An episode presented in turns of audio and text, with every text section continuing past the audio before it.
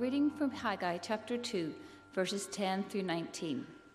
On the 24th day of the ninth month, in the second year of Darius, the word of the Lord came by Haggai the prophet. Thus said the Lord of hosts Ask the priests about the law. If someone carries holy meat in the fold of his garment and touches with his fold bread, or stew, or wine, or oil, or any kind of food, does it become holy? The priests answered and said, No. Then Haggai said, If someone who is unclean by contact with the dead body touches any of these, does it become unclean? The priests answered and said, It does become unclean.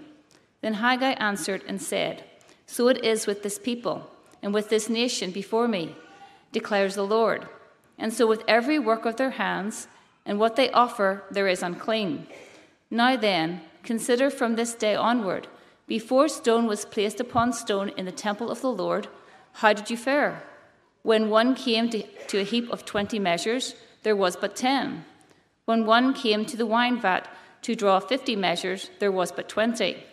I struck you and all the products of your toil with blight and with mildew and with hail. Yet you did not turn to me, declares the Lord. Consider from this day onward, from the twenty fourth day of the ninth month, since the day that the foundation of the Lord's temple was laid, consider is the seed yet in the barn? Indeed, the vine, the fig tree, the pomegranate, and the olive tree have yielded nothing, but from on this day forth I will bless you. The word of the Lord.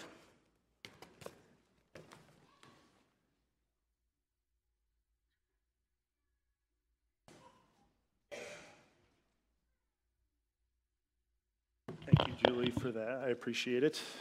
Um, bow with me in prayer as we start. So, Father, thank you for your mercy to us. Thank you that we get to uh, lift song to you and extol your virtue and your character. And now, um, to sit under the teaching of your word, to be moved to obedience by the power of your Spirit.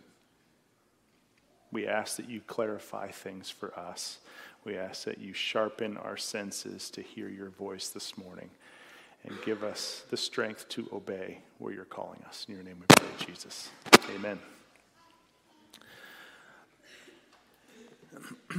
In a Harvard Business Review article, Dr. Ayelet Fisher, or Fishbach, sorry, uh, she's a behavioral scientist and a researcher on motivation and decision, decision making, sorry, states the following Social psychologists have known for decades that people are motivated to work harder when others are watching.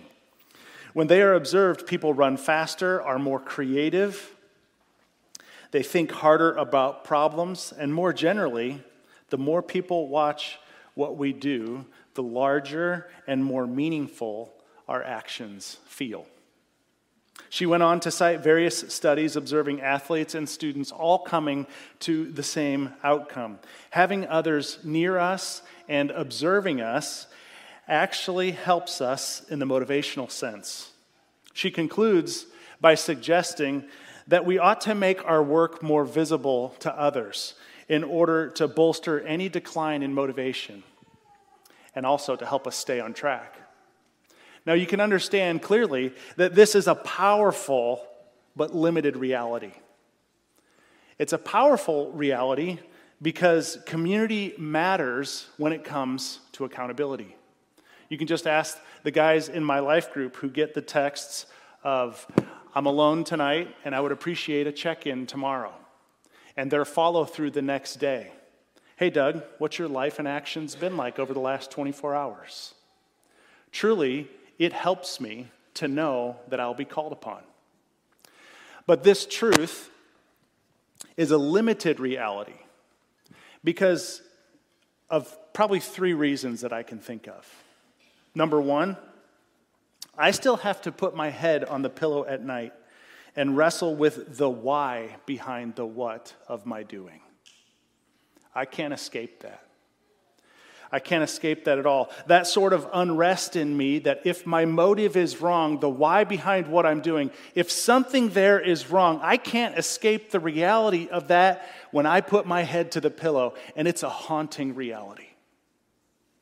The second reason it matters is because obedience to God is always countercultural and it will be met with resistance.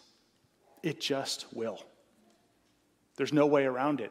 You can read in Ezra chapters 4 and 5 from which we get the context for Haggai's prophecy. Okay?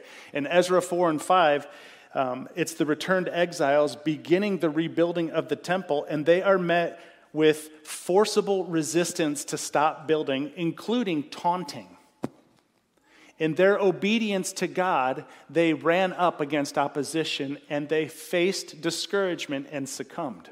That's the whole point behind Haggai's prophecy. It's like, hey, wake up. And then the third reason why it's a limited reality, Dr. Fishbach's suggestion of making sure that everybody sees my work, is because blessing that comes by way of obedience is not always immediate. Think of a fruit tree. What's the last thing that's offered from the tree? The fruit. It takes time to develop. It would be great if I could obey God now and have a blessing simultaneously. But God doesn't often work like that. He wants obedience that is built through the long haul. And so you see in Ezra chapter 6 what happens four years after he was giving them the command to rebuild the temple. They're finally now rebuilding the temple, and it's done. It took four years, like four, four and a half years. So it takes time. So the heart in obedience, it matters to God. If you get nothing else today, walk away with that reality that the heart in obedience matters to God. So, the question then, uh, because most of us read things like tucking holy meat in the fold of a garment, and we think, what's Cody doing? Just trying to steal some food from his favorite restaurant? No, it, this, it means something. It means something, but most of us don't grasp it on the first read. So, we're looking this morning then at how does Haggai actually approach motives for these returned exiles? Well, first, he begins by asking the priests two questions. The people who were supposed to be leading the people and understanding motives of the heart in obedience, he asks them two questions. And the two questions are about their ritual purity, they're about how they're acting and what they're doing. The second thing that he does is he appeals to their self awareness by essentially asking them this question How's half hearted obedience working out for you? Isn't the harvest like half of what it should be? And when you go to get wine from your wine vats, it's even less than half? Can you not see the connection? And then the third thing, he, he makes an appeal to them and a bold claim that God will bless the obedience of his children. I am not sure what I'm doing. Am I hitting something, Travis? Right. Sorry, me and non movement and preaching don't really go hand in hand.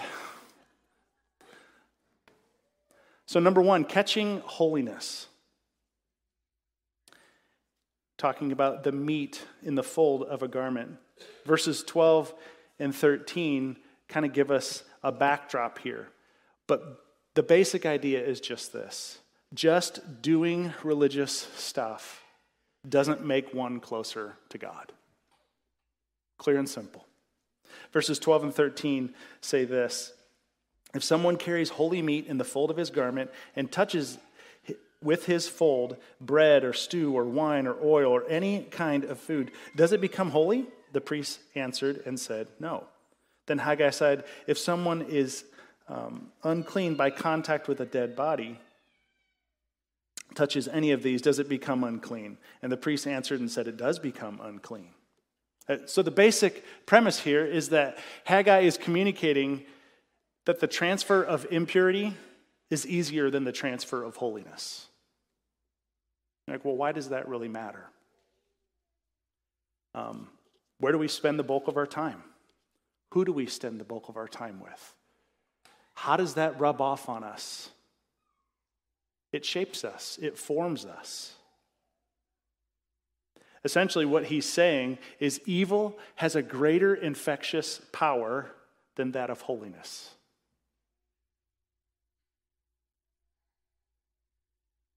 And then in verse 14, he says this Then Haggai answered. Notice the distance that he puts. He's speaking for the Lord, but listen to how cold and distant he sounds. He says, Then Haggai answered and said, So it is with this people and this nation before me, declares the Lord. So every work of their hands, it's very impersonal.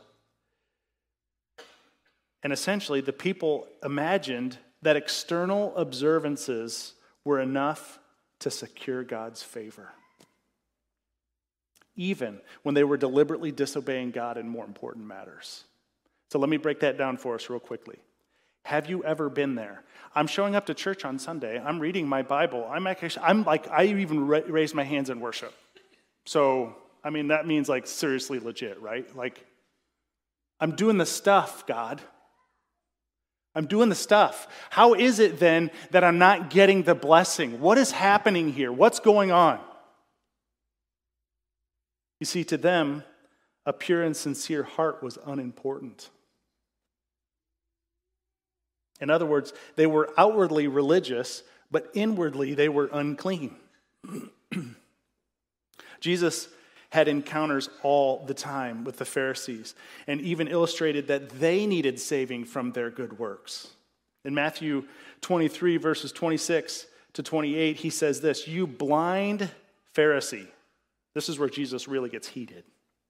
First, clean the inside of the cup and the plate, that the outside may also be clean. Woe to you, scribes and Pharisees, hypocrites! Two faced is another way to say it.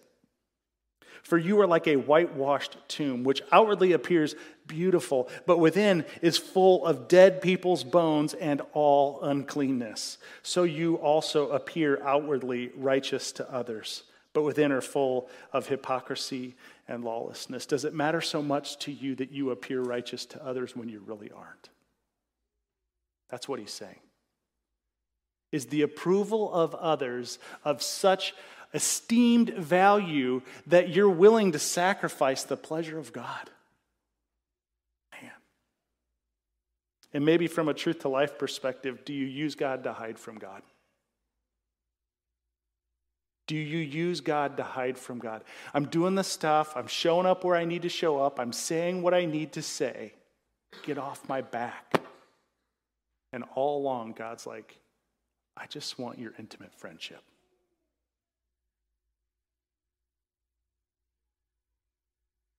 Secondly, I, I frame it this way it's almost as though Haggai is saying, How's that working for you?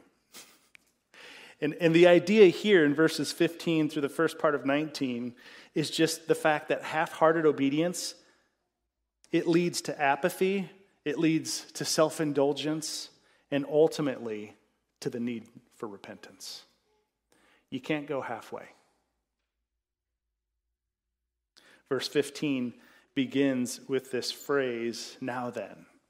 And I love this word, now because there's such an urgency to it. There's such a, like, it's decisive. It's like it has to happen. You can't pause here. There's not like a pump the brakes, consider the situation, maybe weigh your pros and cons. No, he's saying now. Now. And in the kindest way that I can possibly say it, delayed obedience is disobedience. When you know what you're supposed to do or ought to do, and you choose to wait, that's a problem. It wreaks havoc in your lives and the lives of those around you. Hebrews 3, verses 7 and 8 say, Therefore, as the Holy Spirit says, Today, if you hear his voice, do not harden your hearts as in the rebellion on the day of testing in the wilderness. It's a reference to people who had been freed, who had been led through a body of water and out into an expansive place, and they actually opted to return to slavery in their hearts. And he's saying, Look, what are you doing? What are you doing? It just doesn't make any sense. and then in verse 15, he says, Now then, consider from this day onward. Before stone was placed upon stone in the temple of the Lord, how did you fare? There's that question. How's it working for you? And then in verse um, 16, he just kind of goes on to talk about what happens with this harvest. He's talking about uh, you're going to the barn essentially to say, hey, do we have 50 measures of grain here? No, you've got like half that. Do you, do you have uh, a lot of wine? No, you've got like even less than half of that. So the very crop that was supposed to produce bountifully was not. And they were, they were coming to their senses and seeing that. He says, Consider from this day onward. The New Living Translation actually says it really well. It says, Look at what's happening to you. You know, often um, I have the pleasure and joy of counseling, and I do a lot of it. And one of the questions that I first ask when people come walking into my office and have a seat is just like, hey, what brings you here? And, and what are you attempting to address it? Like, what's, what's one way that you're addressing this, this ailment, this sickness, this challenge, this whatever? And oftentimes, they will say, well, uh, you know, I've, I've like, uh, I'm really trying to not look at anything bad online anymore. Okay. And, and so what are you doing? Well, uh, you know, I, I, I, I tell myself not to do it. Okay. And then I just always ask a real simple question. And how's that working for you? It's not meant to be a, a sideways dig. It's more meant to just make us confront this reality that usually we're the ones who get us into the mess, right? And somehow we have this deluded concept that I'm also the one to deliver myself. I'm like, no, you need a redeemer. I need a redeemer. There's, there's no part of me that possesses this ability that can just up myself right out of my problems. I created the crud that I'm walking in, and somehow I think I know best how to get out. And Haggai's like, doesn't work like that.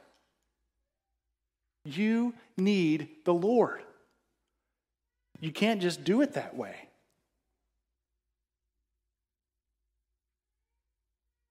And so then he, he goes on to refer to these crops, and he says blight and mildew and hail. And just real simply, blight is just it's, it's a scorching east wind. Every farmer in here will like immediately recognize, okay, drought and hot wind from a certain direction, not good. Okay? And then he talks about mildew you know, disease of the plants that causes discoloration. You know, if, if blight is this idea of conditions caused by dry heat and hot winds, mildew is caused by conditions of excessive moisture. Actually, Middle Eastern farmers would have seen these things as mutually exclusive, meaning they're not happening in the same season. Or if they are, it's at opposite ends of the season. So, translation this is a pattern.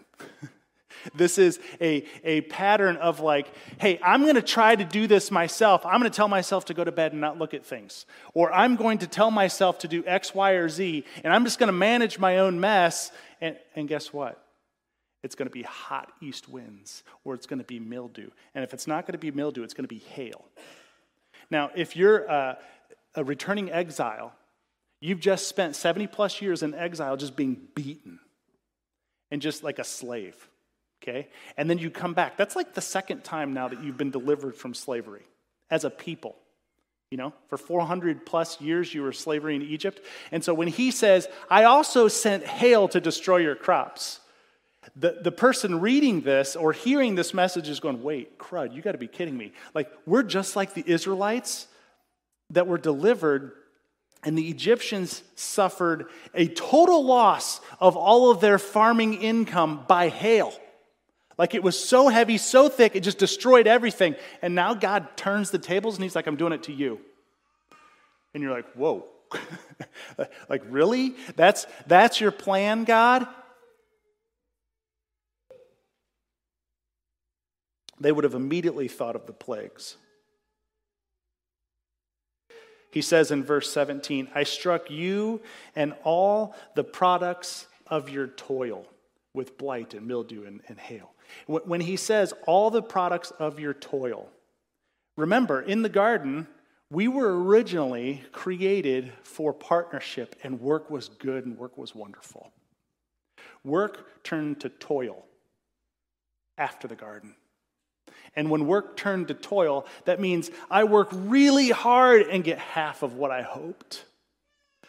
And so we're seeing, he, he's, he's saying, Look, you're trying so hard that I struck your toil, and even the smaller amount that you were hoping to get, you're getting less. You're like, man, that's really mean. God did that? I think this is the truest test of love of God toward his children. That consequences were lovingly put into place before these exiles returned and broke them.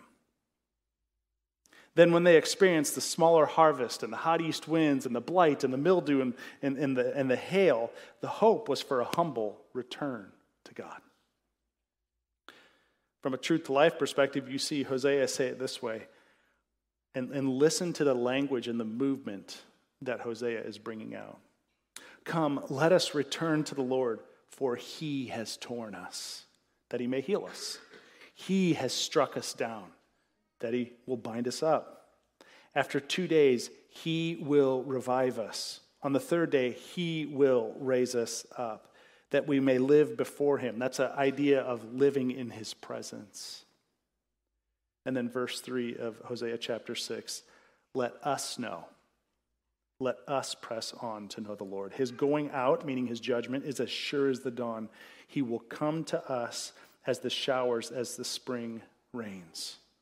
So maybe it's just helpful if we say it this way The pain we feel in our sin is meant to adjust our affections, the affections of our heart that led us away in the first place. Because that's the connection to your motive. If you're like, well, I want to understand why I do what I do, then read your Bible a lot. Listen to the Lord. Take pause but then change. Because the pain that you're experiencing in your relationships, the pain that you're experiencing in your workplace, the pain that you're experiencing in school, those are loving consequences of a father who says, Go ahead and manage yourself and see what happens. Tell me how that's working for you. So, catching holiness, how's that working for you? And finally, blessing. The idea here at the second half of chapter 2, verses 19, is this idea that blessing follows obedience, and it's a promise. It says, But from this day on, I will bless you. Because they're still thinking, if I, if I obey now, then like right now, I should also have a blessing. Yes, you will be blessed, but there is an understanding that you ought to walk in it and move in it and move toward it. The, the direct challenge then to the people is will you take God at His word? Like, if I obey now and I don't have a blessing in the same moment, am I okay to take God at His word? How scandalous it is for me to believe that God would make good on a promise when He's never failed one yet in all of years of Scripture. And you read, He doesn't fail promises, but I'm going to be the first exception to the rule, so I'm going to withhold my obedience. How silly is that? How silly is that? How crazy is it to believe that somehow my lack of obedience is going to manipulate God or control God into some level of blessing me before I obey, like somehow I can advance on that promise? Listen, your advance on the promise of obedience was Jesus on the cross. Jesus out of the grave, Jesus rising back to life, Jesus ascending to the Father, and Jesus giving the Holy Spirit. That's your advance payment. That is your advance payment. That's what you get for obedience of faith. That's what you get. like, well, I'd really want someone to like me. Jesus does. Next question. okay? So, to close, I guess I just want to offer an invitation. You know, Dr. Fishbach pointed out at the beginning that we perform better when others are watching. I would just argue that with the wrong motives, this is so hazardous to our union with Christ. So hazardous. So last week, we were invited by Brady to fixed hour prayer. You know, set an alarm on your phone, pray as you can, one minute, five minutes, whatever it is. Lean in. I want to extend a further invitation to silence and solitude, two twin disciplines of the Christian faith, or practices, as I like to call them. And they're just simply this you know, solitude is getting alone, free of distraction, entertainment, work, with just the intentional and pure focus of God Himself, His character, His word. I'm, I'm getting away from other humans for that express purpose. Silence is the absence of noise, of the chaotic busyness, even of speaking. For those of us who are extroverts and enjoy lots of words, these could be two of the more challenging disciplines for you. But I think we'll see from the life of Jesus the point. So, in all things, in all practices, in things that we do to cultivate a deep, rich inner life with the Lord, we want to look at Jesus first. What were his practices? How did we see him responding? Well, in Matthew 4, Jesus spent 40 days alone in the desert. In Luke 6, he spent a whole night in prayer before he chose the 12. In Matthew 14, he hears of John the Baptist's death and he withdraws to a desolate place to be alone. Also in Matthew 14, after feeding 5,000, he goes up into the hills by himself. Or in Mark 1, while it's still dark, he rises early, as was his custom, and goes to a lonely place to pray. Or in uh, Luke 5, says that Jesus often withdrew to the wilderness to pray. Or, and probably the most recognizable concept of silence, solitude, prayer, in Matthew 26, Jesus invites three of his friends with him. And in his greatest hour of suffering and difficulty, he says, Come watch with me, meaning come pray. They fall asleep. They're a little stressed. We'll give them a pass. But why all of this? Why would Jesus need this? I think because hurry is the enemy of a deep spiritual life with God. Speed doesn't make us hear him faster, it actually causes us not to hear him at all. And so Jesus instilling himself to hear the voice of God, he becomes somebody who is able to fully obey and fully love. From a solitude perspective, when you get alone and away from other people, there's no one to perform for. You've heard the phrase audience of one. And in an audience of one, where the greatest needed act of performance was done by Jesus himself, it removes the pressure for me to be with him. Just me and him. How else do you think Jesus could handle the petty arguments of his disciples, the ridiculous accusations of other people, or all of the pressures that ministry, being the Messiah and the Son of God, required? If not for solitude? Or what about silence? In silence, we let God speak for us. You see, God is the one who justifies. That means God is the one who makes things right. How do you think Jesus was able, just think about it, how do you think Jesus was able to remain silent when he was accused? When he was accused of being and doing all sorts of things that just weren't true. How in the world did Jesus have the fortitude, the strength of mind, the, the, the content of character to just say nothing? And you're like, well, I mean, he was Jesus, right? Well, then when Paul says in, in 1 Corinthians 2 that you have the mind of Christ, Seems, seems like he's after something there. And so, my question, just from a standpoint of justification, if somebody says something horrible about you or your character, how difficult is it to just stay silent? How hard? How hard is it to just. God justifies, not me. You know what happens when I try to justify? I screw things up big time. I end up accusing somebody else. I end up cutting them down. I end up finding any other comparable option, like a realtor finding comparable homes. I'm like, okay, this person, this, this, this, and this, but I'm up here. Right? Enter social media. Why do I post something on purpose? So that people will see. What's the point? So, then some suggestions, and then we'll have a closing song. One suggestion is digital solitude. I think it's uh, better than 90% of the American public owns a smartphone.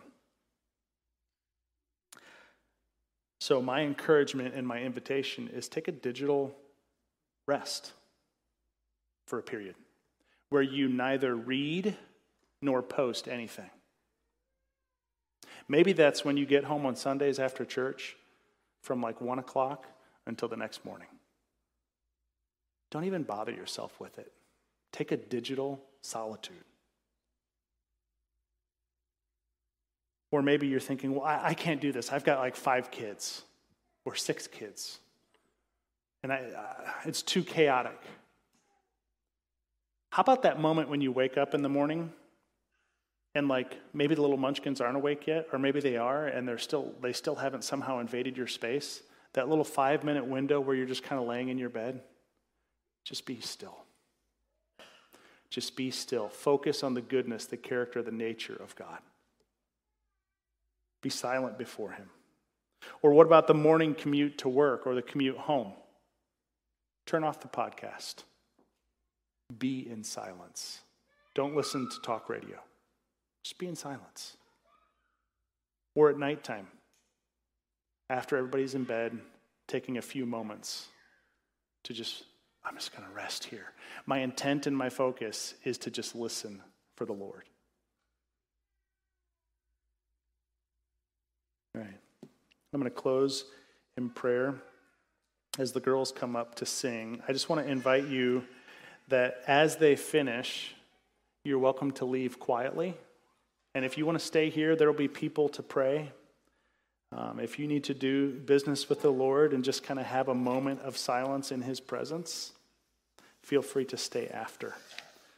But Father, we thank you so much for this time, that the heart in obedience matters to you. We need you, Jesus. We need your love. We need your mercy. We need your strength. We need your help. We want you to have every part of us. And so we surrender to you in Jesus' name. Amen.